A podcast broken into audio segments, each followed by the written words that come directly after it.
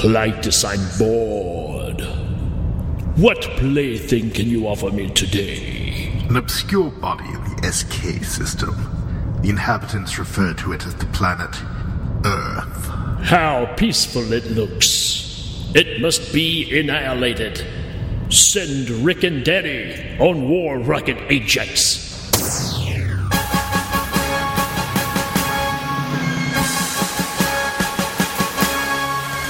In 2013, Ming the Merciless, ruler of the known universe, declares the Earth to immediate termination. To accomplish this awesome decree, Rik and Danny are dispatched to the planet on War Rocket Ajax. The two encountered something they never thought they'd find, though movies. Stalled in their given task, Rik and Denny comb the movies of the Earth, sending reports of their greatness back to Mongo in what is now called the Hail Ming Power Hour.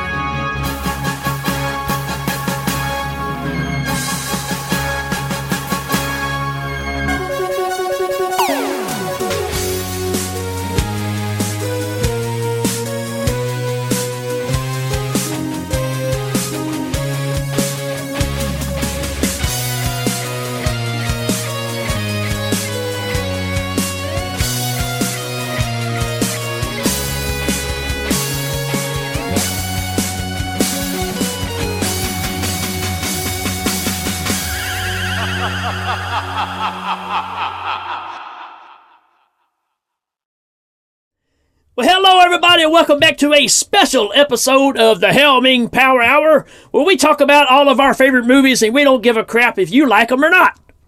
I'm kidding. That's not true. We do care. That's the reason we want you to check these movies out. And boy, we got a humdinger of a show for you today because we got some also special guests in the house. Also, special guests. Also, special guests. So, down on the far end down there, my brother, Mr. Danny Bennett. What's up, man? I just have a disappearing hand trick. You know, I've been working on it, and it, sometimes it works, sometimes it doesn't. It goes right into back, Billy. everybody. We're not going to go. That, that's not that kind of show. That kind of show. No, I'm I'm thrilled to have some special guests on the ship, and also to you know talk about this movie. I think this movie's been a long time coming, as well as this uh, collaboration. 'Cause Right. We have gotten together once before in person, but Yes. Yeah. Yeah. So you can tell we're in a different part of the ship. It's a bigger area because this is the first time we've actually had guests on the ship, and it is none other than Billy and Scott from Scary Dad Podcast, one of my favorite shows. Awesome to have these guys here. we're excited to be here and this has been a long time coming man it's like it's like we, i've been watching you guys fly in the spaceship and i've been like man i wonder what that spaceship looks like and now to be here it's like woohoo Well, i'm afraid to push any buttons but i'm sure you got me in the space where the buttons don't work so i don't accidentally like eject you or something. But uh i i, I appreciate letting us come up come up and play for a while and maybe we can annihilate something while we're at it It'll be- Yeah, definitely glad to be here and glad to talk about one of our favorite movies also. Yeah. So I think Scott's blown away by the number of stripper poles we have in the ship too. So. where are they at? Are they on break? when is power hour? a guy's got to stay in shape. That's all I gotta say. Uh, so yeah, man, this is this is going to be awesome because we have talked about for I don't know, probably three years going on now, maybe even longer than that. Of hey, man, we need to get together and talk about Friday the Thirteenth Part Six. I think across the board, you can see we're all already shaking our heads yes because it's pretty much a favorite of ours, and for just special Halloween season, we thought this would be a perfect opportunity to to launch this off and just. Uh, talk about the greatness of this movie. So a little bit about I want to talk about Scary Dad for a little bit. Uh, I believe Billy, you kind of reached out before, and that's kind of how we made contact. And I think you were checking out the show. I was checking out y'all's show, and it just kind of became a, a great partnership or friendship at that point.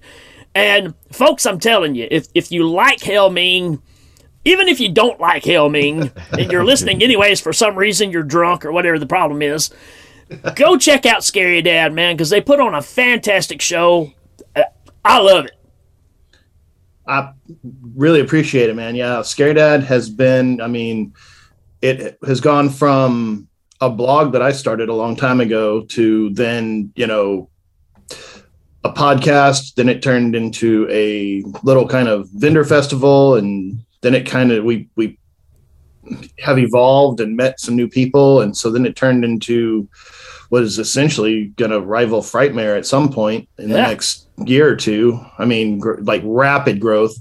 Um, and then the, the because of a lot of that, a lot of the podcast stuff kind of got put on hold because Scott and I both uh, started new employment this last year, as well as trying to run these events and sleep at some point, and you know, Actually, have a life every once in a while. yeah and so you know scary dad's been on a little bit of a break um we figured that was a better thing than doing a hey we're back show every like three to four weeks and then not coming back for another six was kind of we that was Kind of sounds like another show I know. so um you know hopefully you know this this is adulthood. Maybe things will settle down a little bit in the real life and we can get back into the uh because yeah i mean really and truly that was the easiest part of of anything we were doing you know we'd I'd go over to scott's house and we'd crack open a beer and talk about something fun. And it was anything from you know movies to music to you know the weekly world news you know from when we were kids. Like um, anything at all that was i mean we covered disney Yeah. princesses just because we we did this we, we did this one and it was like like evil women like when when women snap out like everybody blames men for being evil but when women snap out they go they go straight for the kids. It's really really bad. So we did a whole episode on on these psychotic women like real life stuff and we were so depressed Yeah, afterwards we had to do a palate cleanser something happy. And so uh so do do something else but yeah we just cover every topic and uh just a couple of friends like like, you know like you guys are trying to stave off the end of the world like y'all have a mission Yeah. we're just kind of hanging out having fun so well, not trying to stave off the end of the world. I mean, it, the end of the world is what we've been sent here to do. I right just found reasons not to do it yet. But I'm just gonna say you had me at you you you covered Disney princesses. That was yes Among like other the choice words. Well, the thing is, you know, with with with kids, and this is the bit. What what happens is you see something like in a meme that'll say, you know, something about strong women or you know Disney this or Disney that. But when you have kids and you've seen these things on infinite repeat and you know kind of how it really goes, then you're like, well, you know, like for example, in the first like five minutes of Snow White, the, she's singing a song like "I wish my prince would come," and he rides up on a horse and says hi, and she runs away. so not the that whole, one. rest, the, the whole rest, of, the whole rest of the movie, you're kind of like, well, I don't have a whole lot of sympathy for you because you know. Yeah, you had it right So the there. Point. he, he, he, you asked him, he showed up, and you, know, you blew Now him what? so yeah, those, those sorts of in-depth, important conversations, you know, covering the the important subjects of our time. You know, Stuff. so I don't expect you to remember the whole thing. You, you've done the show already. I just need to go check it out. the onus is on me now. yeah, it's hour on you. Go check it out. So, for you that don't know out there, if if you go back a little bit, you're going, "Hey, this this Billy's guy sounds very familiar. His voice is familiar to us because he and I did a show called You Know What's mm-hmm. Awesome. we did what 50 episodes or so together, mm-hmm. something like that.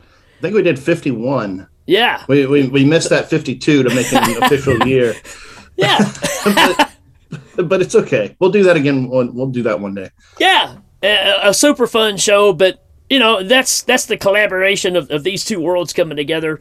We get to see these guys every year, every two years at Texas Frightmare. So, you know, there, there's there's just a, a great camaraderie between us here. So this, I can't think of a better group to have on here today to do this. So, uh, unless y'all got anything else to say, we'll start looking at the movie. Let's do Do it. it. Do it. All right, so to kick us off, uh, another person. I mean, not only do we have our first guest on the ship, but we haven't had this star on our show in a while either. And and I'm talking about uh, crappy Christopher Walken. Oh, Friday the 13th, part 6. A year after the fake Jason Voorhees, Roy, Roy Burns, one of the paramedics who arrived at the scene of Joey's murder within the previous film, spoiler alert, was killed by Tommy Jarvis. Tommy headed to the real Jason's grave to finally rid himself of Jason for good.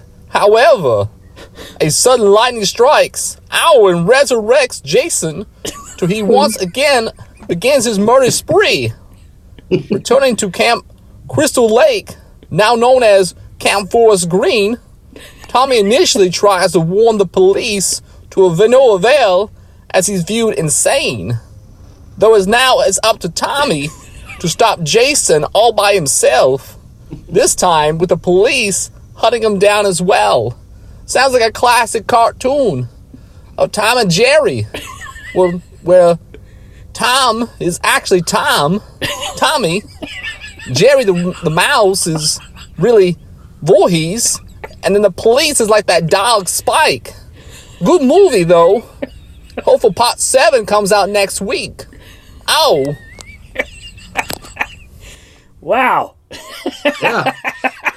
Well, I, I didn't know that the synopsis could be longer than the movie. I, I like the Tom and Jerry parable there. That was that was. Uh, he's a thinking man. He's a thinking man. Yeah. Genius. That's something. Well, I never thought of it like that. When you've got a timepiece up your butt, you got time to think. Oh, all right. So we're gonna jump right into this. I'm gonna I'm gonna let Danny take the, the, the brunt of this. Danny, give me your number one reason for watching your favorite Friday the Thirteenth Part Six. I, you know, I'm sure we're all going to cover the same thing, so I'm not going to steal anybody's thunder on any of that. Huh? Steal thunder. See what I did there? No, no. no. I'm going to say I'm going to say my, my reason might might be a little obscure. I think Megan in this movie really steals the show. Like, Amen. on on rewatching it, I, I was like, you know what? There's a lot to, to to go through in this, but but Megan like is she's more the hero than anybody in this in this movie. I was gonna say, watch watching her. It's like you you get the the parables of the final girls, right? Like right. which you know the the the the morality of the horror movie that was covered in Scream. You know, it's like oh well, if you have sex, you know, if you're the virgin, you'll survive. She didn't want to be. She like as soon as she saw Tommy, she's like, hey baby, Yeah. like as soon, as soon as we can sneak off in the woods, and you so you almost think that it's gonna be Paula. The uh, you know, the one that's taking care because she's kind of the good girl, right. Yeah. um, but yeah, Me- Megan's the final girl, but she's got. It's not because she wants to be. Like she she wants to get down and dirty in the woods and get, And and when, when you first get, get her some Tommy. like when you first really get like a one on one with her, she's talking to her her father, the sheriff, and she's just she's just railroading the conversation. You know, she's she's she's entertaining, she's smart, she's fearless, she's got an awesome car, and and she latches onto the truth of the whole movie like before anybody else. Eh, I- it- well, except maybe you know Tommy who kind of lived it, so he already was there. But I'm gonna say my first reason is Megan. She All chews up the scenery whenever she's on. All right. Awesome. Well, Scott's been holding back all this time. Oh Lord, here we go. Scott, go ahead. Give give us Okay. give us a reason here. I'll start silly at first because when I first watched this movie, one of the things that caught me back when I was a kid is this was my first introduction to the world of paintball. Yeah. Paintball had only been around for like five years when this movie came out. Little me in New Iberia, Louisiana, I had no idea that shit existed. So whenever the paintball scene happened, it was just, I was like, what are they doing? And why are they doing it? But it was just that whole scene is so good. And that scene kind of sets the tone for the new, the, the direction the franchise was going to go Right. because one the scene was very brutal two the scene was so campy. You have the uh the happy face uh kill where he slams the guy into a tree and when he falls back there's a actual there's a perfect happy face just Yeah. covered in blood in the tree. And then the camera pans and jason is holding the guy's arm. He actually ripped the guy's arm off with one throw. So that one scene right there you know you, you have the initial scene where you know the movie starts but that scene really sets the tone of how this movie is going to go And, uh, They all got I- I headbands on that say dead. Like Yeah. they've all got the, the, the headbands that say "dead" on them, and they're arguing in the woods. Yeah, this. Oh man, and the, the, the, the guy. misogynistic tone of the office workers. They the way they were talking about women and everything. It was just, Yeah, it, it just, it started. It just gave it a goofy feel for a moment where they were. it's almost like bring Police Academy or something. Yeah, yeah, Right, Yeah. exactly. Well, it's also yeah, it's got that that that campy adventure like Yeah. adventure movie music. Right. With the little snare drum and the the kind of paramilitary Yeah. sound. Yeah, And how about the guy that's so pissed off because the girl shot him? He's out there. yeah. Yo, I lost to a woman. He's got this hilarious. stainless steel machete that's like a It's so polished silver. It, it's crazy, man. All right, Billy, what you got? I got worms, man. Oh yeah, Eyeball worms. Yeah. Um, Eyeball. that's. I mean, I remember the the the trailer. So back before the internet, you know, there there used to be a channel on cable that played previews for movies, and I remember that, you know, it would just be the trailers, and it would put, show trailers for like you know stuff like Pretty Woman or or Batman or what you know. It's like but 24 hours a day. It was just movie trailers, and I remember seeing this trailer, and that was in the trailer. Um, the the worms coming out of the eyes, and just being like. Oh man, I have got to see this. Like this, this is gnarly. This is awesome. So, you know, he's all he's all dead, and even when Tommy's beating up the body, there's not a whole lot of body left. You know, it's Yeah. just like a scarecrow almost. And then, you know, when he sits up and he's got worms like falling off his face, it's just like, dude, that is. I mean, it's a it's a it's a small touch, but it it's effective. It's really really cool. Oh, um, I don't think Jason ever looked as scary as he did as whenever he's maskless and worms Yeah. are falling off of him before he, before he you know takes takes care of some business. Um, that's to Yeah. me that's an awesome scene right there. they they dashed a little Lucio Fulci in there on us. That's what Yeah, they yeah. did, you know. But yeah, I mean, come on. I mean, that the whole opening scene is is is a 100, man. I mean, it is one of the greatest openings to, to any movie I can think of in the horror world. I mean, it's just so fantastic. And I- I did write this down. I said, even though Jason's been dead for, who knows, 10, 15 years at this point from the time Tommy's grown up, Yeah. but the tombstone and the casket look like they're over 100 years old. It's been vandalized by the town folk. But also the gravestone's like this big too. So, right. like, yeah. you know, if you ever go to a cemetery, you know, headstones are, you know, pretty Yeah. big size. And you even in that cemetery, like the headstones are all the same size. And then there's Jason's. It's all like, Well, nobody would pay for it. So, I mean, well, true. all right. Uh, first that's on my you. first on my list, I've got it. Just basically says Super Jason, right? So we've taken uh, the Jason of the past, and now we've given him super strength. Uh, the the ability to, to walk as slow as he wants and still get there before anybody else expects. I mean, it, it's just it, it makes him the unstoppable beast. But I'm going to change my first reason, even though I love Super Jason. But next one is what I've got on here. Basically says, you know, Megan, the sheriff's daughter, is hot. So That's all I got to say. on Megan. You got to, you know, Yeah, it's awesome. I I like how you you managed to throw your first reason and my first reason in your first reason. hey, I mean, we we do a show together, dude. No, man, I, I, I agree. I agree. With, but you know what I want to say about this this intro scene too, because so I'm not super familiar with the Friday Thirteenth. I've seen them all at some point or another, but six was the one I saw first because my friend Waddell had a the scrambler box in his house, and they were playing part six on pay per view. So we probably watched it like like like ten times a day for a good two weeks and so for that reason it was it was my introduction to it so i'm really kind of surprised when i went back and watched before this that jason wasn't always a super monster Right. and so i was reading back to make sure i was you know kind of up on my facts and, and i read that they were trying to can the whole series with you know that's why part three was going to be the finale and part four was the final chapter and and uh and part five was was what the New beginning. Ambulance driver. Yeah. Roy, yeah. and they tried to make it somebody other than Jason. But Jason, basically, as a character in these people's movies, beat their attempts to kill him in real life. Yeah. They were like, "Hey, we made this movie for 2.2 million, and then we made 25 million, and then we made another one for 2.2 million, and we made 36 million. We can't can this character, Right. so they just had him resurrected like Frankenstein's monster at the beginning of part six, and said, "Just run with it, man. This is all you, and we'll make this campy paintball thing and all that stuff." I mean, so that's why this movie is. It just didn't care anymore. They couldn't kill him, and they knew it.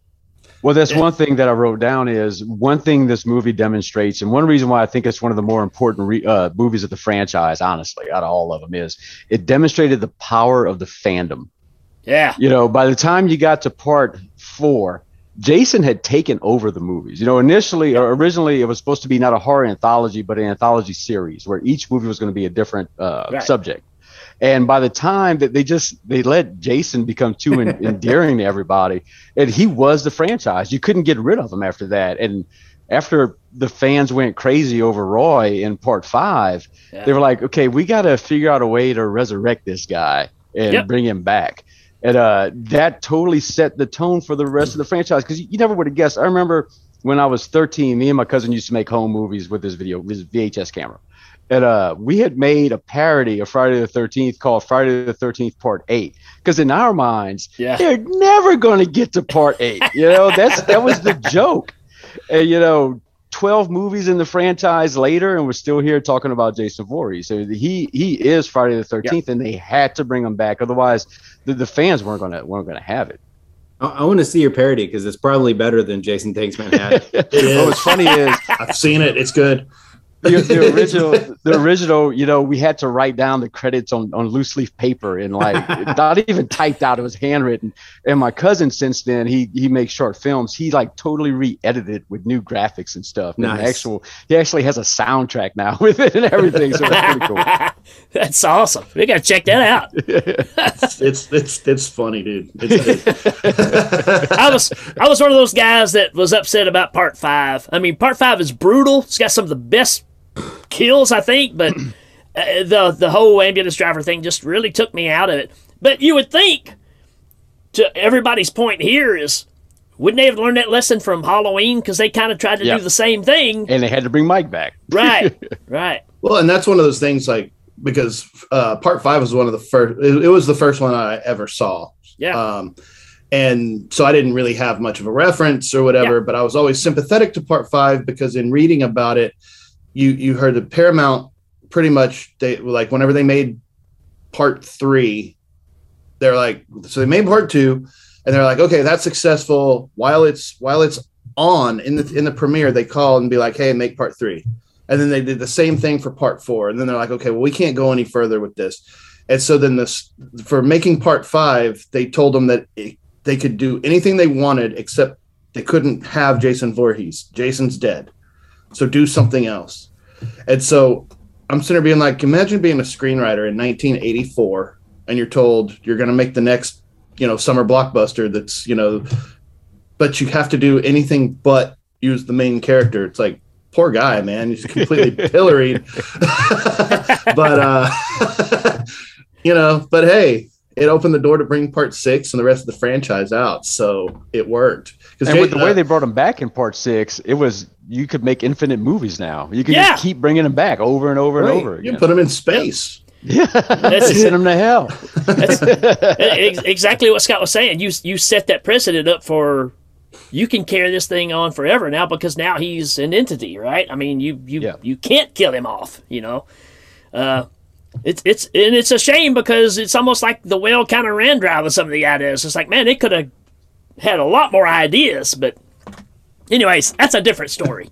uh, all right, where are we at? Uh, Danny, Bo Banny, back to you. So okay, now we talked about the intro, and and that's I didn't want to steal anybody's. Th- um, You didn't say that. the intro, well, the intro, the intro is awesome, Yes. and and it's I mean like you watch it, it's kind of like the beginning of Ninja Three, the domination. It's like once you got through that intro, you're ready for the walls to tear off. Right. Um, but but then they they finish the intro, and I've got to say it with that 007 thing Yes. where where where Jason walks across his own, you know, it's got the what the the the gun barrel intro, Right. and you know, and then he slashes it with the machete, and it's just Well, or maybe with a knife. It just It's a his, slash. it's his eye. It focuses in Right. on his eye, and he's walking in his eye. But it's it's straight up James Bond, no doubt. Yeah. And you know, and, and it- again, it just it just points out how seriously they're taking it, which isn't seriously at all. Yeah, not at all. Mhm. They were having fun with it, and that's it. and it shows. That's why we're talking about it, right? I mean, And I- and I almost wonder if because you know the year before Return of the Living Dead came out and it was a Yeah. huge hit, incredibly Yep. campy, and I almost wonder if that was kind of an influence with the new direction of Friday the Thirteenth, where it's like, hey, you can make a scary, gory movie and have a lot of fun with it too, because a Rea- lot of you got Thom Mathews, you know, in both Yeah. of them. Re- Reanimator, Night, uh, Return of the Living Dead. I mean, you were starting to see this turn. Fright Night, where there was a lot of fun being had in these flicks, and I think you know that whole roller coaster experience we talk about. This is exactly why we're talking about it. It's a and fun it had al- movie. It, it had always been done as far as the independent horror movies in the 80s, but at this point, the the, the major studios were realizing, you know, we could do the same thing. And, Right. You know, it, it just it draws a wider audience. It's not just the hardcore horror fans. You can have people that want to have fun with the movie too. yeah, without a doubt, and man. and it stopped being a whodunit. You know, you didn't have Yeah. to have, and maybe maybe Scream like like years down the line brought that element back and said we, you don't know who the killer is, and that's part of the titillation of the movie. But at this point, it was just like, hey, why do we care who the killer is? Let's just watch him kill people. Mhm. Yeah. Well, you start rooting for Jason. I mean, that's the thing is you're you're along for the ride because you're, yes, that camp leader needs to die. you know. so It's uh, just a matter of it, yeah. It's a, it's a matter of how it's going to be done, and then you know, Tommy coming in and being like, you know, Jason's back, Jason's back. Like, I'm not exactly sure because they don't really mention it. They mention you know that, Jason's been dead for for however long. They don't really mention the bloodbath that Roy Burns did. you Right, know, yeah. But like. th- Jason hasn't been back since part four. Yeah. And then if you look at the timeline, which it doesn't make a, a, a tremendous amount of sense, but the, the the events of part two, three, and four are all over the course of like two days. Yeah. So it's like it's like there was one massacre that happened, you know, in multiple places, you know, by Jason, and then Jason dies, and then Roy Burns has his, you know, spree, and then this is however much longer, but Jason's been dead for a Yeah. good long time by the time part six comes around. So, you know, Yeah. Of course they're not going to believe him, and he's the one that let him out. So of course they're not, you know. like- And that's We that's what I got on have here, man. this- the, the sheriff not falling for the Jason crap, right? I mean, he's standing there looking at bodies that are tore all to pieces, bodies laid partially. He's like, "Boy, he sure wants us to believe that Jason story." like, I ain't buying it. And that guy's got some great lines. Yeah, Yeah. he does. You wanna, you wanna, you wanna roll that? Oh uh, well, I do have a, a sound bite, but I'll, I'll just go ahead and, and roll this into my next reason. It's not the sheriff; it's the deputy. Ah, This guy reads. This guy reads with the zeal of someone who's reading lines. I mean, and uh, just just to, to indicate exactly how how poorly acted this character is and how ridiculously written, I, I grabbed just just one interaction that he has, and I just did the uh, the soundbite for it. So if you roll that, then here's Deputy Rick. I'll get it Rick. for you, babe. Hey! Hey, hey! Get your hands off her, animal! You little turd! I ought to punch you, silly. Let him out of there, Rick. Megan, don't clown around.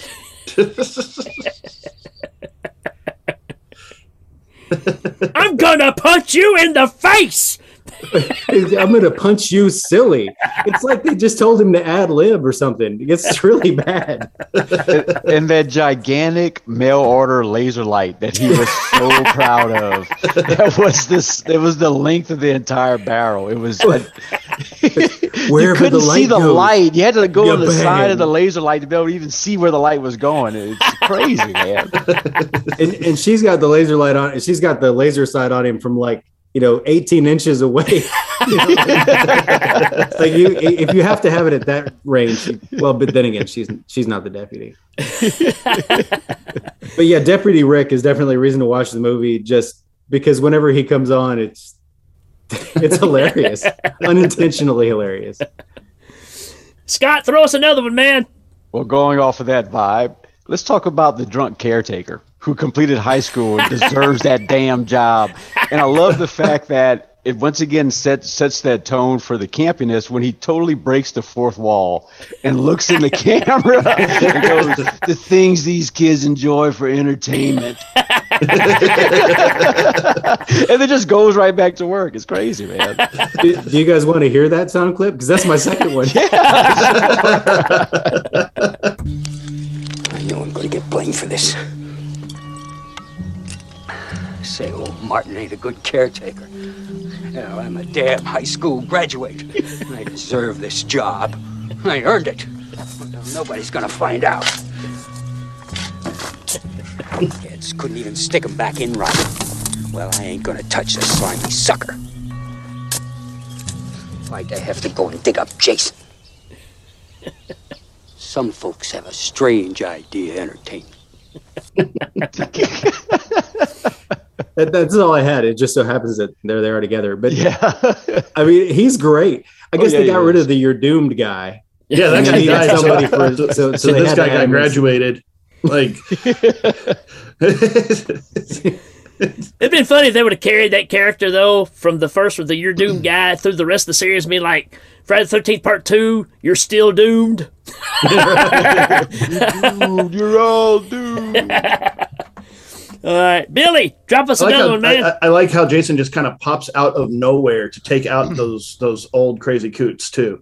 oh It's yeah, Like he's o- he's over here doing doing Jason stuff with teenagers, and then there's a scene with the old caretaker, and then just like, oh, we got to get rid of that guy.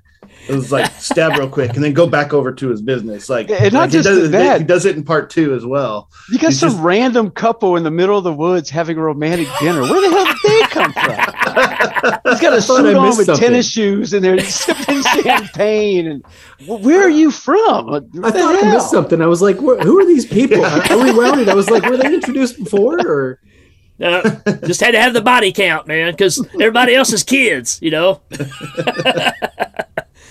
uh, give us a. American you got another. Express, man. Got us another one, American Billy. Express. I got Oh, yeah, that the Amex written down Express. right here. Yes. Don't leave home Like- without it. obviously, I mean, that's that's one of those Wayne's World moments where it's it's product placement of of a type, although you don't understand how it's gonna help them either survive being killed by Jason, except for maybe if they had survived getting killed by Jason, they could use it to fix their car. But yeah, the the random American Express card floating in the in the pool next to the dead woman's face, you're just kind of like, and it's a it's a close. I mean, it was oh, intentionally done. It was intentional, yes. it was funny is from the first time I've seen this movie as a kid to when I watched it before this show, every time that scene happens, to myself I say, never leave home without it. so, so I like, like I said, I didn't want to be completely novice on this. So I, I did do some reading on it, and that was one of the things that was mentioned was the American Express card. It was some kind of lampoon of an advertising, uh, uh, an advertising campaign they had at the time. I don't. I wasn't in the credit card market in 1986 when I was 12. So I don't know. Well, they used to have these commercials on where just Yeah. people in different situations where the like they wouldn't accept their diners club and somebody else would pull out an American Express and be like, This is this is the card you want to have. You know, and it, the, the tagline was don't leave home Don't without leave it. home without it. Yep. And so, you know, lampoon or not, it's again, it doesn't make sense in context of the car- of the commercials. You know, what I mean? Yeah, yeah. I, like it, it would have made more sense, I guess, as like I said, if they had survived, if one of them had gotten away and they were like needing to get their car fixed, they're like, "Oh, we don't accept American Express." Like that would have made sense, you know? maybe if it had been a Diners Club card, right? Because Jason didn't accept it, he he killed her anyway. I think it's just making fun of the fact of don't leave home without it, but it doesn't matter in this case. It's it's Yeah. pointless, right? Even you know you got the money and the credit card, it, you know. But still, the fact that it just stays on that credit card for a good 20 seconds, you know, you're just like, okay. And I, lo- I love that that's that the one of those first uh, metas that self awareness where she's like, anytime you see a guy in the woods with a mask, I know he's up to no good. You know, they, they know they're, they're not being like, oh hey, let's look let's look deeper into this. They're like, uh oh, put it in reverse. Like let's let's let's get out of here. I'm thinking that Darren and Elizabeth might be two of the best actors in the movie too. I they they were pretty good. Yeah, Yeah. I, I really like the "You ain't dirty Harry" line. You know, get back in the car. You ain't dirty Harry. it's so good. It's so good. But then when she gets stabbed and it's like bubbling up from where her head was, I don't even know how you prepare for a scene like that. Oh man, I, I do love the fact that his first murder weapon that he's carrying all this time is the thing that brought him back to life. He just kind of ran with it. I, I, I, do, I like that, man. You know, he picks some dude up by the groin and just flips him over his head. I mean, just it's just so fun, man. Actually, my next one basically says all killer, no filler. This movie feels like it goes by in about thirty minutes. It, it's yeah, there's there's no bull crap. There's not a lot of character development. It's in and out. The, even the kill scenes are fast. Sling dude into a tree, smash his face, holding his arm. Next scene. I mean, it's just it doesn't dwell on the effects like we're used to seeing, where they're taking somebody's head and slowly twisting it. I mean, it's like wham, done. yeah. And that's pretty Yeah. much is the pul- pulse of this whole movie, man. I mean, they killed Arnold, Arnold Horshack like that. Oh yeah, dude, and that that that punch that punch through the body. Yeah. like, that was a popular way of like that was in uh, Missing in Action. Like they used to, there, was a lot of '80s movies where somebody died with a good punch through the body like that. Yeah. So that was that was an awesome little punctuation mark on the '80s uh, action movies and, and horror movies and stuff. You know? I mean, can't can't help but think of uh, Indiana Jones, right? Exactly. You know. So uh, it's yeah, it's just uh, you talking about upset too because uh, I love to sweat hogs, you know. I didn't want to see Horshack die. Didn't Gandhi do that in Gandhi too? Yeah, he punched that did. dude? Gandhi too. Yeah.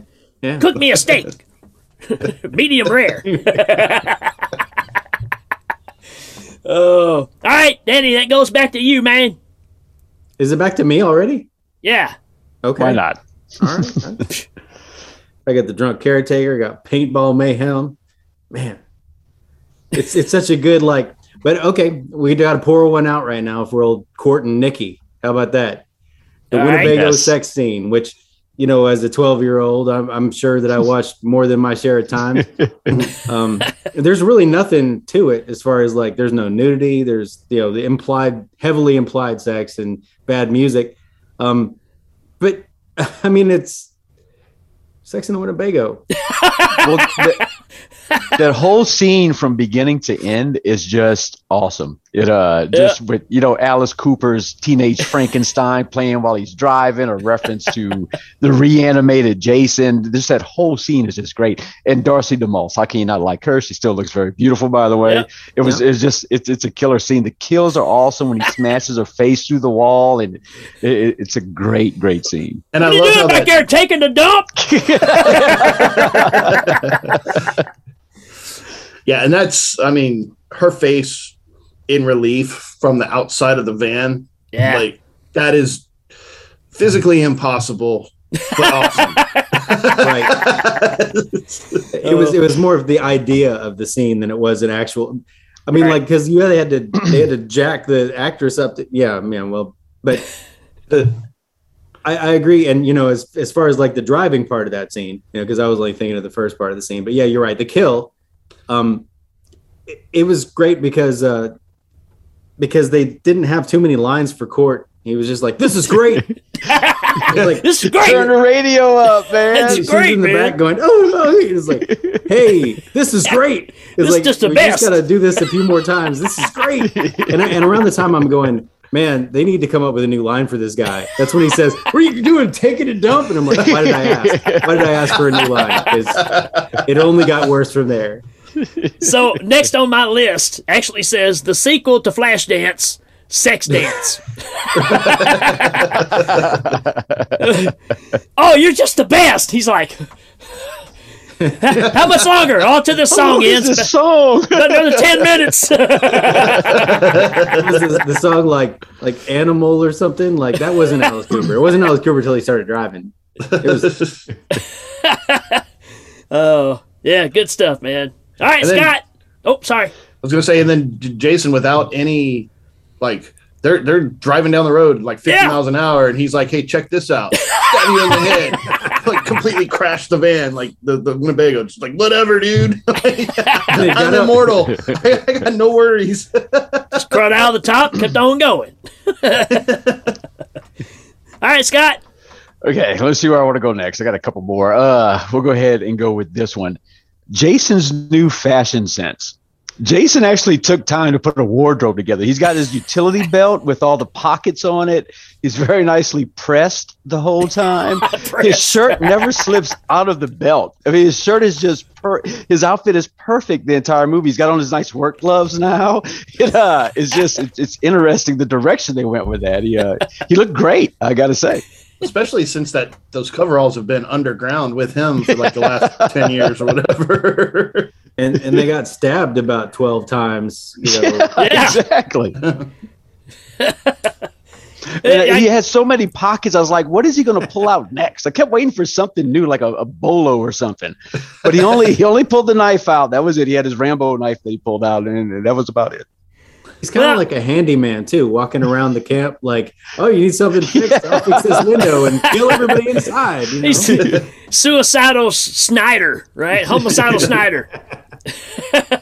well, I mean, and again, it's that 80s thing, right? You're coming out of the, the Rambo age. So to, to have all the tactical stuff on you and ready to go, yeah, why wouldn't a serial killer have that, right? Yeah. I need some more for my piano wire. Uh, yeah, good stuff. All right, Billy. I'm going to say exploding Paula. Yes. dude she's the one like we, we talked about megan and you know she didn't have a chance to be bad in the woods although she would have had to take you know she she tried a couple times Uh, you know but tommy was in jail and she didn't really but paula was the good girl. She was the one that stayed behind. She's watching the children. She, you know she didn't go off to have sex in the woods. She didn't go off to like you know to check out what you know. And when jason gets a hold of her man yeah. like you don't really see her death on screen too i mean you but when she runs out the door and he grabs her and pulls her back in and then later on you see the inside of her cabin Yeah. however it is that she that she got taken out he he shook her around to, to, to, the inside of that cabin because it is brutal man Yeah. like that is that is like one of the the hard i mean even though you don't see her on you know like actually get killed on screen you know however it was left to the imagination that's probably one of the worst ones because Yeah. it's that's a rough one Yeah. so and then it, you know every now and then they pop into that cabin and everybody whoa so whatever happened in here was not good and they close the door and go somewhere else Well, yeah, and, and to your point, it kind of breaks the rules, doesn't it? Like she's the one that, by the rules of morality, should survive. Right. Right. Mhm. And Right. She's killed as an afterthought. Yeah. Yeah. And, I mean, and again, it goes back to like talking about just the speed of this film. They don't waste any time. Just like ramming the girl's head through the, the, the side of the Winnebago and stuff. It doesn't matter if it makes sense or not. It's just bang. You know, you can't question his abilities because now he's got the super strength. So, yeah, it could happen. You know, it's kind of where you put. So, that's what I love about this movie. All right. My next reason. Uh, Megan. She's hot. Did I mention that before? It's gonna be a hairy so. turn. i don't think you mentioned that one before dude. Yeah. that's that's actually a really good point I had, Yeah. Just saying. I'm a I didn't notice. I mean, I- I'll have to rewatch to, to check it out, but I, I take your word for it. Yeah, when she when she first pops in, she's wearing that little black blouse. I'm like, yeah. What's your name, girl? How you be doing? Well, I, I, like the little uh, I like the little little game she plays with her fellow counselors too, where she's like telling the story of Jason and did, did he come back to avenge his mother's horrible beheading? And, and, and then she does the whole there's one thing scarier. And she points to the you know the the school bus Kids. full of campers, Yeah. and then the uh, with the, the bus driver and the and the assistant. She's like, "You can have them." Kicks them out, shuts the door, and they're gone. I don't know what the kids did. I mean, they didn't seem all that bad.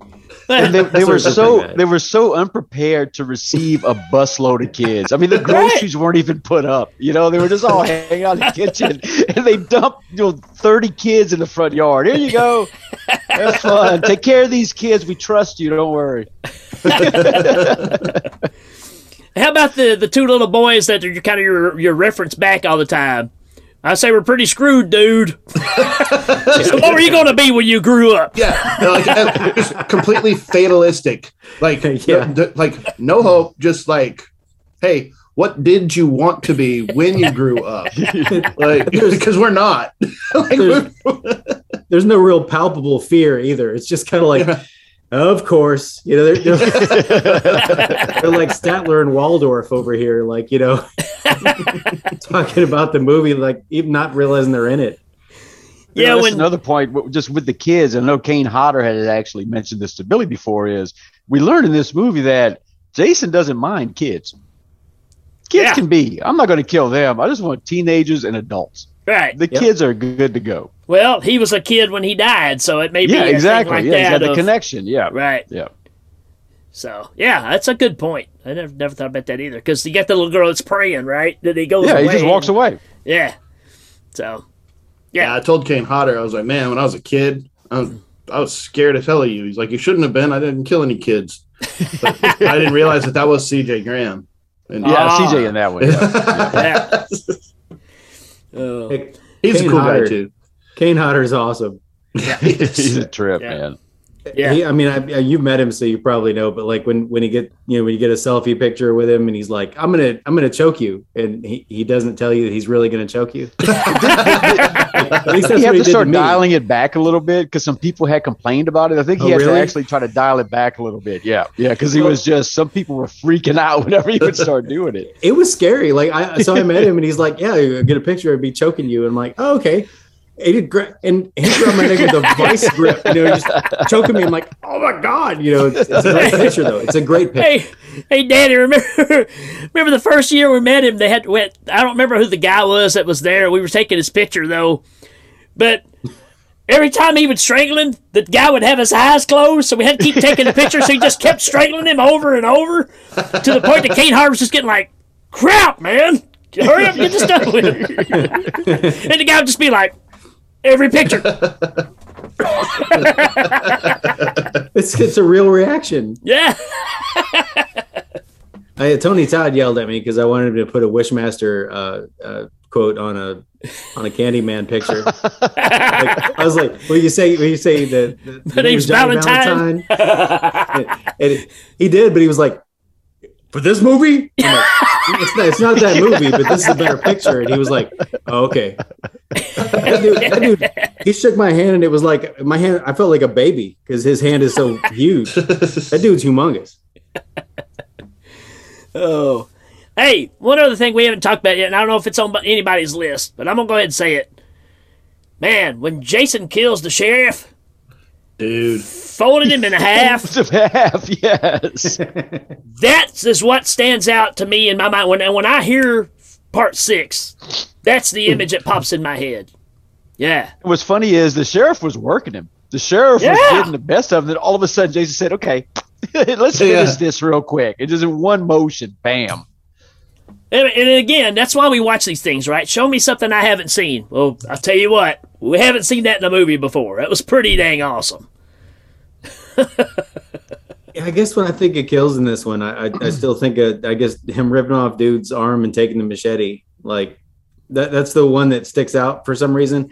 Maybe because it's so close to him beheading those three people at the same time. It's kind of like he kills all the paintball people like like super fast. Yeah. Yeah. Well, and then they got when he kills Sissy, he he doesn't just break her neck; he Yeah. spins her head off of her body and just Yeah. lifts it up. Throws it in the cop car.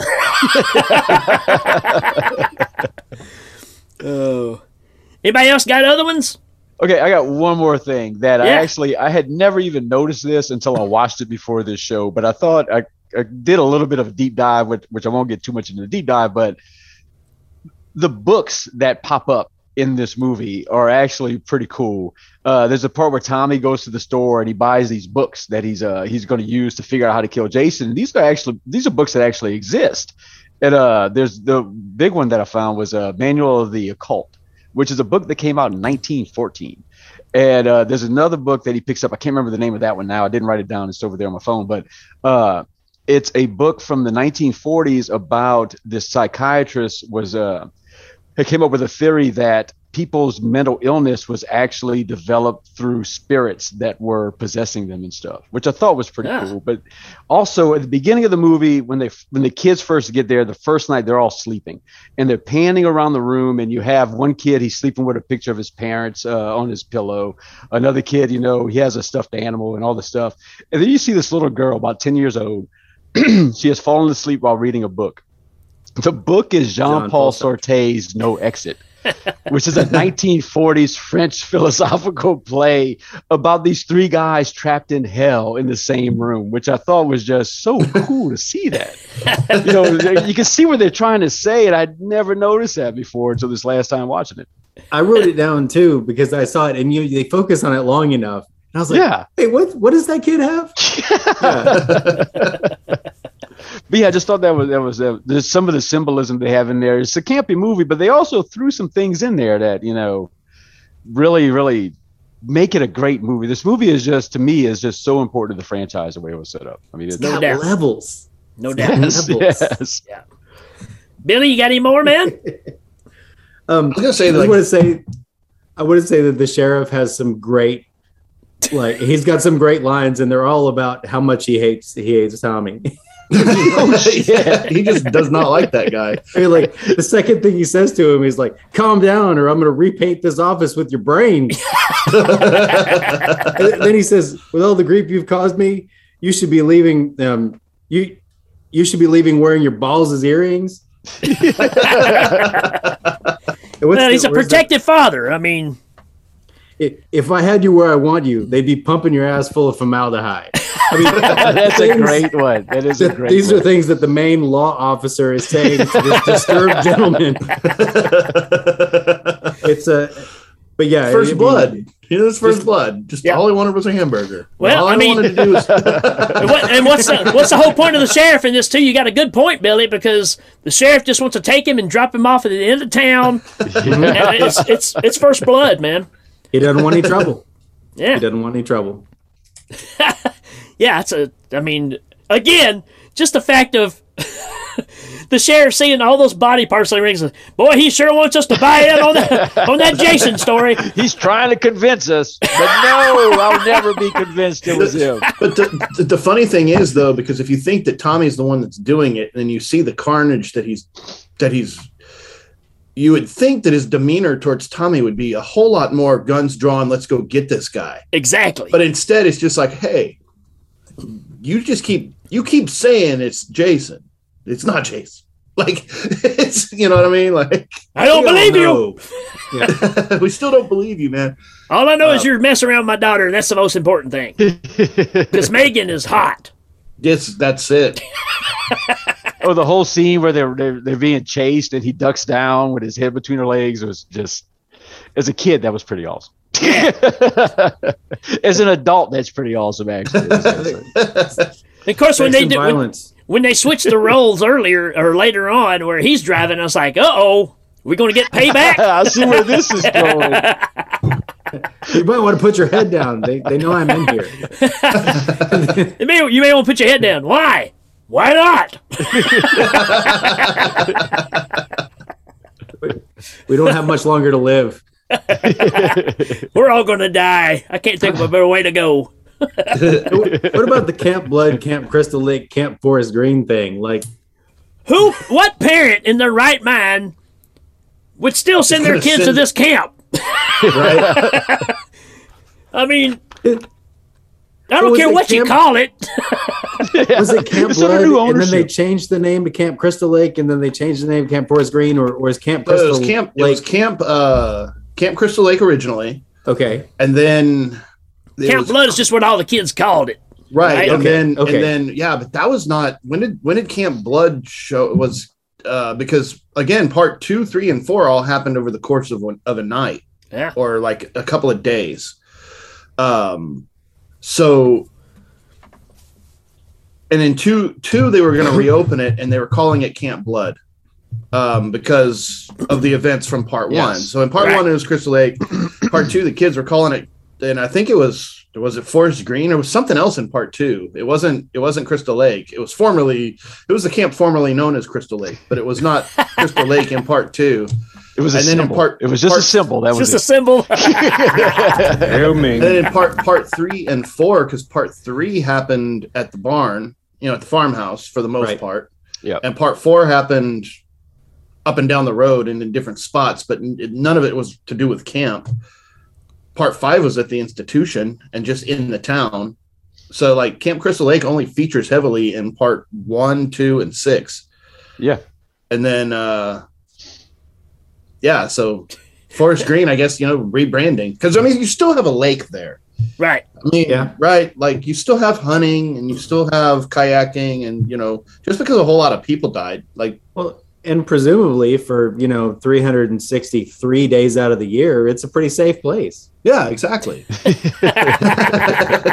Just check the date. That's all or you until some drifter comes into town and digs up your uh your your your, your formerly It's such a great intro.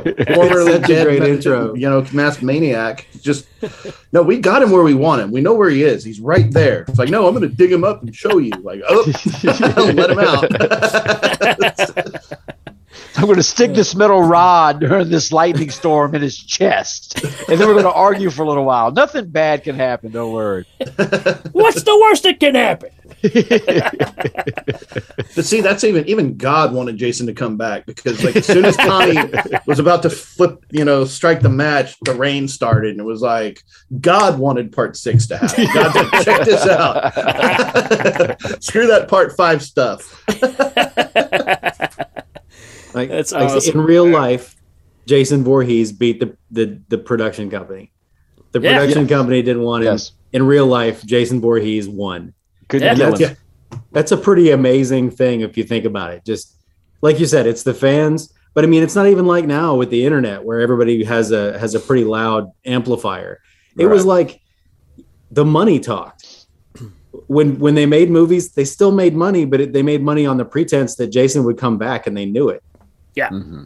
Yeah, I mean, you already got the franchise rolling. You can almost do whatever you want to with it and it be somewhat successful. So you pump less money into it and you're going to ride that so long. I mean, to me, the, the it's like Nightmare on Elm Street. The movies that made the most money are almost like my least favorites Yeah. of the franchise because it was so big a, of, of a thing at the time. It didn't matter if the movie was bad or not. I call it the Phil Collins syndrome, right? it seemed like in the 80s, if you just said, hey, Phil Collins played tambourine on this song, you had a top 10 hit, you know? And that kind of became the problem with these movies is, you know, you kind of got gypped because they knew that people were going to go see it regardless. Even if it was just a one hit kind of deal where you- you're only going to go watch it one time because you're going to walk out going, it's the freaking ambulance driver, right? kind of like Scream 2, right? It was great till you get to the end. It's like, well, I'm, I'm, remember the guy from the first movie? I'm his upset mom, and this is just some random guy that decided to help me do this stuff because he's got nothing else to do. I mean, That's what the you come up sequel guy. He was- you, your your main hint was that he was the sequel guy. He was the guy that said sequels are good. So you're like, oh, obviously this is. The yeah, yeah, it's Yeah. just lame. So, but yeah, I I mean, agree. so what Scott said earlier is dead on, man. This this breathed a whole new life into Friday the Thirteenth. I think when people think of Friday the Thirteenth and Jason as a whole, they think of this Jason, right? Yes, very much so. This from from this point on, this Jason. And you know the thing, the thing to me too, because um, Scott and I in in our horror movie discussions have always had that. You know, scary is obviously it's on a spectrum. You know, like what's scary to me may not be scary to you, and Right. you know, it's like, you know, not a big fan of The Exorcist. Never really scared me. Like, it's, I think it's cool, but it's not the most frightening movie that I've ever seen by far. But you know, Psycho three disturbed me a lot when I was a kid. Like, Sure. there's just certain scenes in there just kind of make, ugh, you know what I mean? So like, Yep. yeah, you can't really base quality filmmaking to what's scary to what is visceral or reaction or whatever. But um, this manages to be scary in with all of the camp and kind of self awareness. Like it's Yep. it's probably the last really scary one of the movies because part seven's part seven's acted so badly. Like either the, the like you just don't really care too much you know? Like this one still has some talent. Like the the actors are pretty decent except for the deputy. Like but everybody else is pretty on point. You know you it's it's got the jumps you know it's got some gore it's got some really good you know straightforward kills to where it's you know it's a serviceable horror movie Right. as well as being kind of the emerging horror comedy meta thing that that eventually became Scream, you know. Um, so it's kind of the whole package. Like that's a reason to watch it is because it's good, like you say, in layers. Like there's so many different aspects to it. You can enjoy it in multiple different ways. Right. So Cool. Yeah. So Disney hey, princesses. That's it. anybody got anything else they want to say about it? Nah, I think we'll wrap it up there. I think. Man, I, it, it's a strong Oh. film. It's fun. All I gotta say is one thing: go watch it. yeah. Watch it. Yes, you won't yes. regret that hour and a half of your life. Don't sleep on that because- because you're gonna love it. All right, Because folks. to me, Oh. to me that, that one is is going to always be in my top three. yep. I'm For with me, you, it's man. Part six, part three, and then you have to give props to the first one just because it started the franchise. But uh, part six and part three are my two favorite ones by far. Awesome. I think part three because I watched it 50 million times when I was a kid. Did I say does anybody does anybody want to chime in on what their favorites are? Yeah. I see a But- 10 over there. yeah, yeah, I got um, yeah, yeah. I, I get what you're saying about seven, but you know, I, I gotta, I gotta like Hey, seven. I love Seven, man. It's it's not good, but I had when I went and see the theater, I had the best time because it was so freaking ridiculous that I Well, loved it. I didn't say I didn't like it. I said it No, no, wasn't no. scary.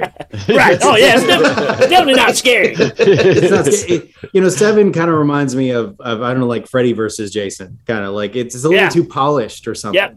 Mhm. Yeah. Um, but yeah, I, I would say six is my favorite, and then you know, three is really good, but uh, I, I love the the whole telekinetics seven thing, and, Yeah. uh, and then Jason X. I love Jason X with David Cronenberg at the beginning. I love it for so many reasons. I'm gonna watch it again, and I'm gonna hate it. I think that's, what's gonna happen. but but I have fond memories of watching it in the past, and I might just keep it there. Yeah, I like I love part four, and I think you know Yeah, me too. but but per, perhaps the reason I like part four is I always loved the back of the VHS case where it showed you know the inside of Tommy's bedroom with all of the monsters that he had made. Yep. And stuff, and I was like, and, and so like that that that world that Tommy lived in of like the special effects and the monster monster stuff in his room and stuff. I always thought that was the coolest stuff. I wanted to be that kid, and so like seeing it on screen where he's up in there and he makes all his masks and his makeup and stuff like that. And then the real monster comes to play and he's got to be resourceful to figure out how to take him down. That to me is always probably the coolest storyline inside of the the franchise. Yeah, I, I think the thing about these movies, especially with so many of them, it's it's really a matter of when you saw them. If Yeah. you're at that age to where it made an, a, an, an impression on you or not. So for me, it's two, four, six, and seven are my favorites out of the bunch. Uh, and it's clearly because of when I saw them. I didn't see three Yeah. till a bit later on. And I think, you know, because of all the kooky trying to do the 3D thing. That But harpoon was coming right at you, man. But The it's. I harpoon mean, was don't get me coming wrong. right I, you. I, I really like If, three if you too. but- squint, if you squint, you don't see the line that it's running on. yeah, You just gotta. Part four also has the Crispin Glover dance. which is Absolutely. Yes. Yeah. And the You know. twins. Don't forget the twins. The in part Doublemint twins. Yeah. So hey, I, I do. I love four, man. I really do. and, and, and for some reason, I like part two. It's it's so gritty. Part Yeah. two is actually, in my opinion, Potato Sack Jason is the scariest Jason. I agree. I agree. far. Yep. It's sound uh, town dreaded sundown, right? I mean, Yep. it's it's that kind of look. Uh, yeah, man. There's something about the toe sack got me too, man. Yeah. Sure mm-hmm. enough. All right. With that being said, we're gonna take a little short break. We'll be right back at ya. Dude, do you want to see something really scary? It's like when you're sitting at home late at night reading some scary story or something, and the dog just hops up, and, like we runs out of the room for no reason. Definitely check under the bed at that point. So who said it best? Rob Zombie or Samuel L. Jackson? Huh, that's a tough one. Welcome to Fright Hey, this is Billy, And this is Scott. and this is a Scary Dad podcast. Join us as we talk about all things scary. Imagine, dude, if you, if you were still conscious for a few seconds, knowing your head was no longer attached to your body. So, have you ever played around with a Ouija board? you know? No, in like true poltergeist fashion.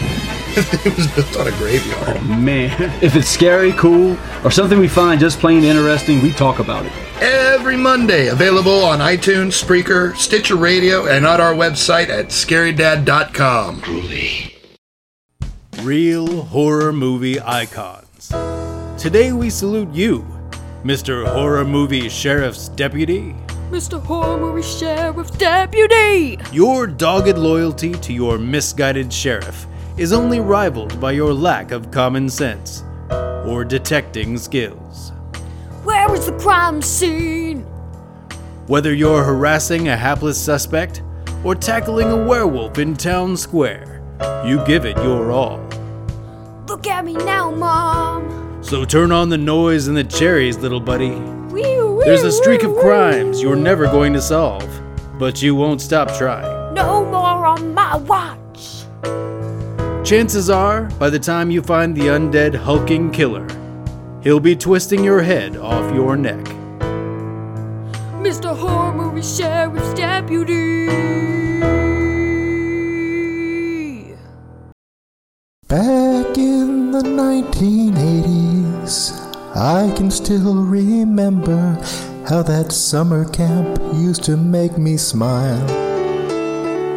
And I knew if I had my chance that I could get into Susie's pants and maybe we'd be happy for a while. The spooky music made me shiver with every jump scare I delivered. Bodies nailed on the doorstep. I couldn't take one more breath. And I can't remember if I cried when that monster knocked me on my side. But that spear was driven deep inside the day that Horshack died. So bye bye, Mr. Cocktail. Epstein's mother had a note, but Jason just didn't care. He chopped them to pieces and lit them up like a flare, screaming, This'll be the day that I die. All them campers now gonna die.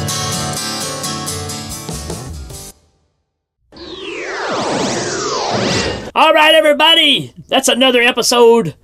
Put in a nice little box with a little bow tied on top, just for you for this Halloween season. Or maybe we should say we dropped one in your bag.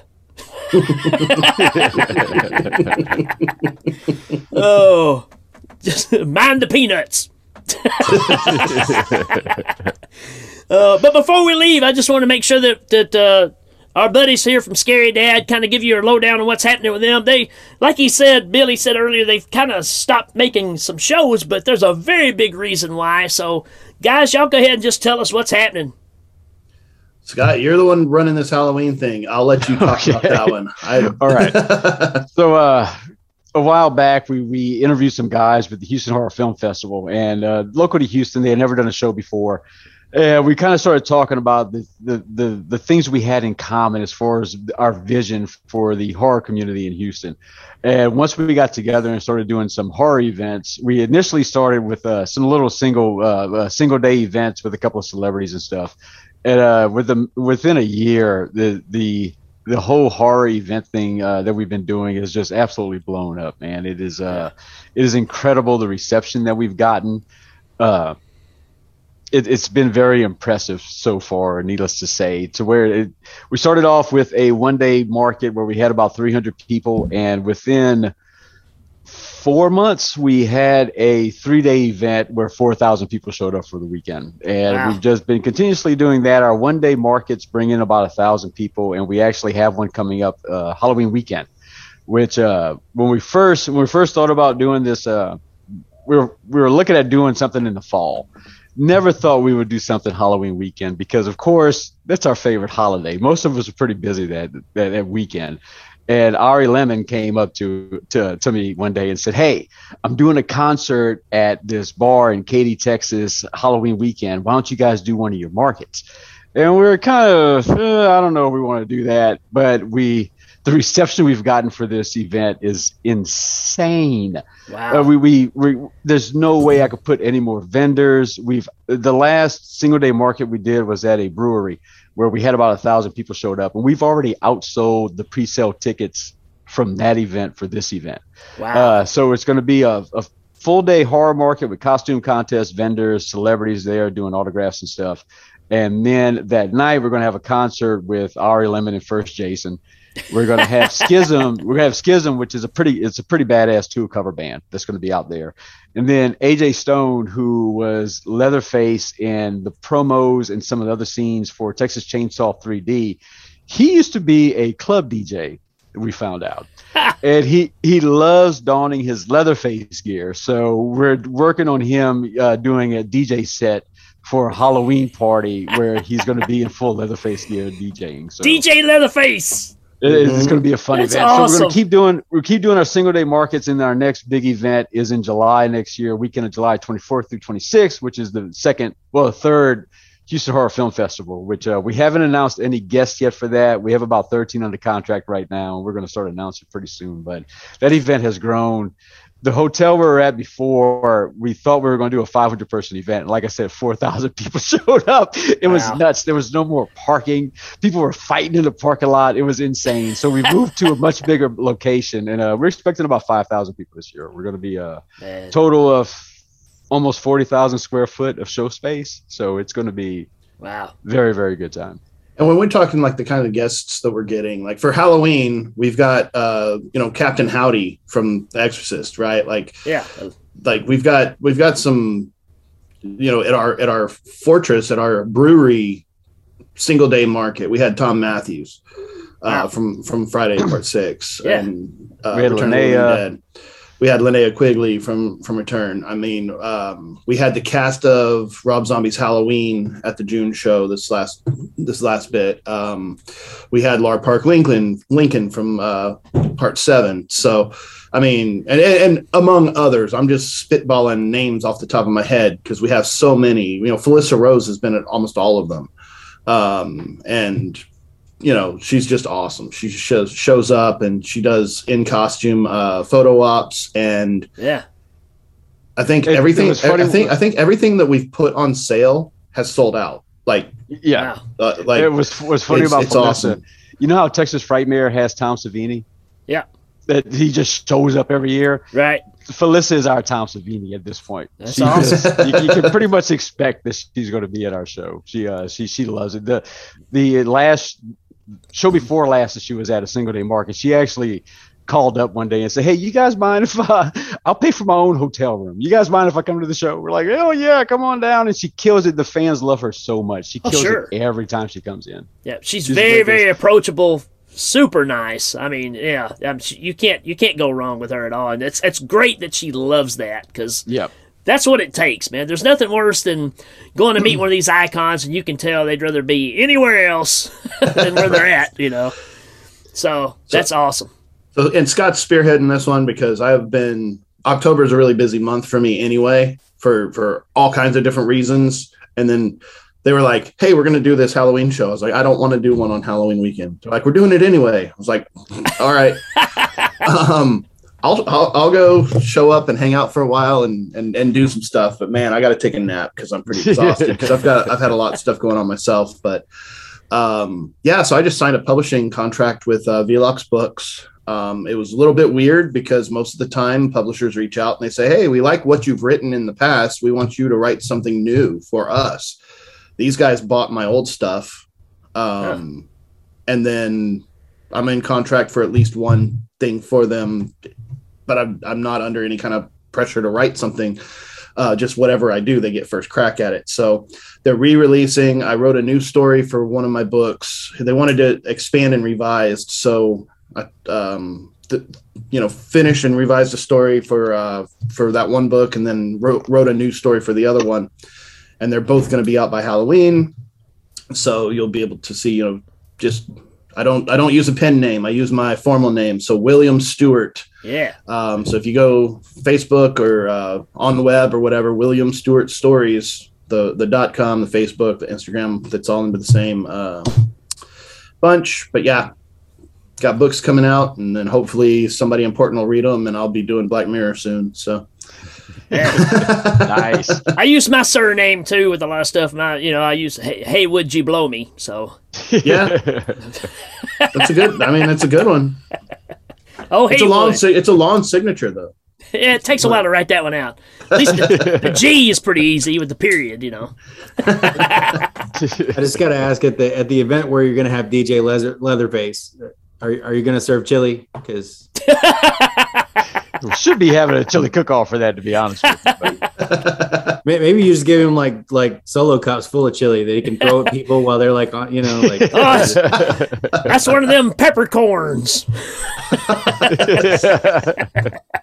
Oh, that's awesome. I mean, it sounds like I, I see why you guys are super busy, and it's real life stuff, which is Yeah. fantastic. Yeah. And this is this is actually AJ is going to be our third Leatherface that we've had. We've had Andrew Bryniarski, we've had Bob Elmore, and now we're going to have uh, AJ. So That's awesome. Uh, but yeah, and if you want to find us, just search on, search on any social media platform pretty much for Houston Horror Film Festival, Houston Horror Events, and on Facebook, Scary Dad's Haunted Forum, and you can keep up with everything we're doing.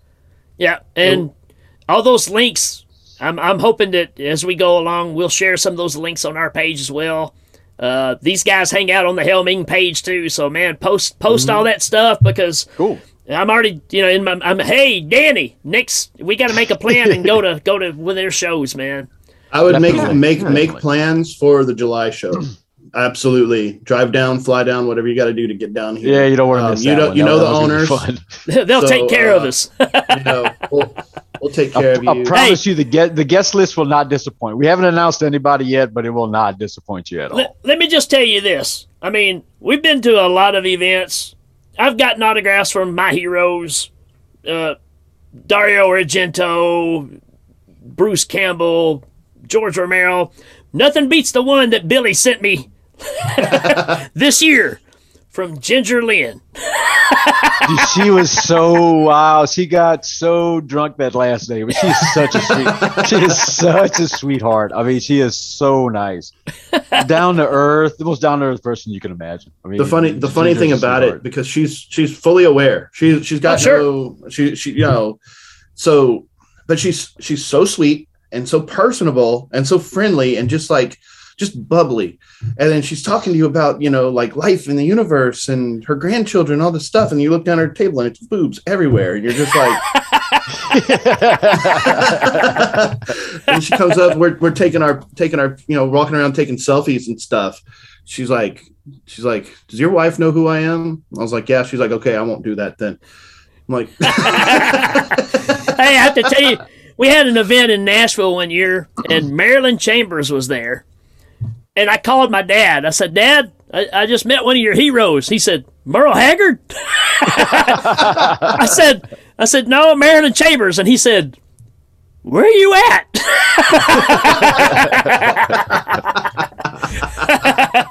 That's awesome.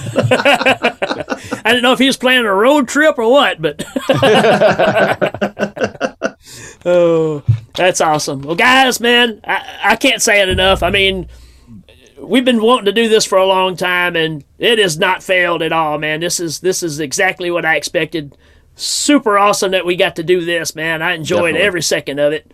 So you guys are welcome anytime. If there's another movie we want to cover, just say, hey, when can we come back on and talk about this one? Let's do it, man. Let's do it again soon. Bring it on. Because me and Billy, the people know, put us on your show. We can talk for a while. Hey. We're very passionate about the things we love, so Absolutely. I can get into it. yeah. So we'll we'll pick us another one and we'll figure out what that is and we'll we'll just come on back and do it again, man. I'm ready, man. So, Let's do it. Appreciate y'all. Thanks for having- having us, man. It's awesome. Appreciate Oh, yeah, you coming on. It's a blast, man. Danny, you got anything? It's just you know, thanks for being on board, and and uh, it's not hard to talk for a while about Friday Part Six. Absolutely. Folks, we'll see you till next time. Adios. Sure.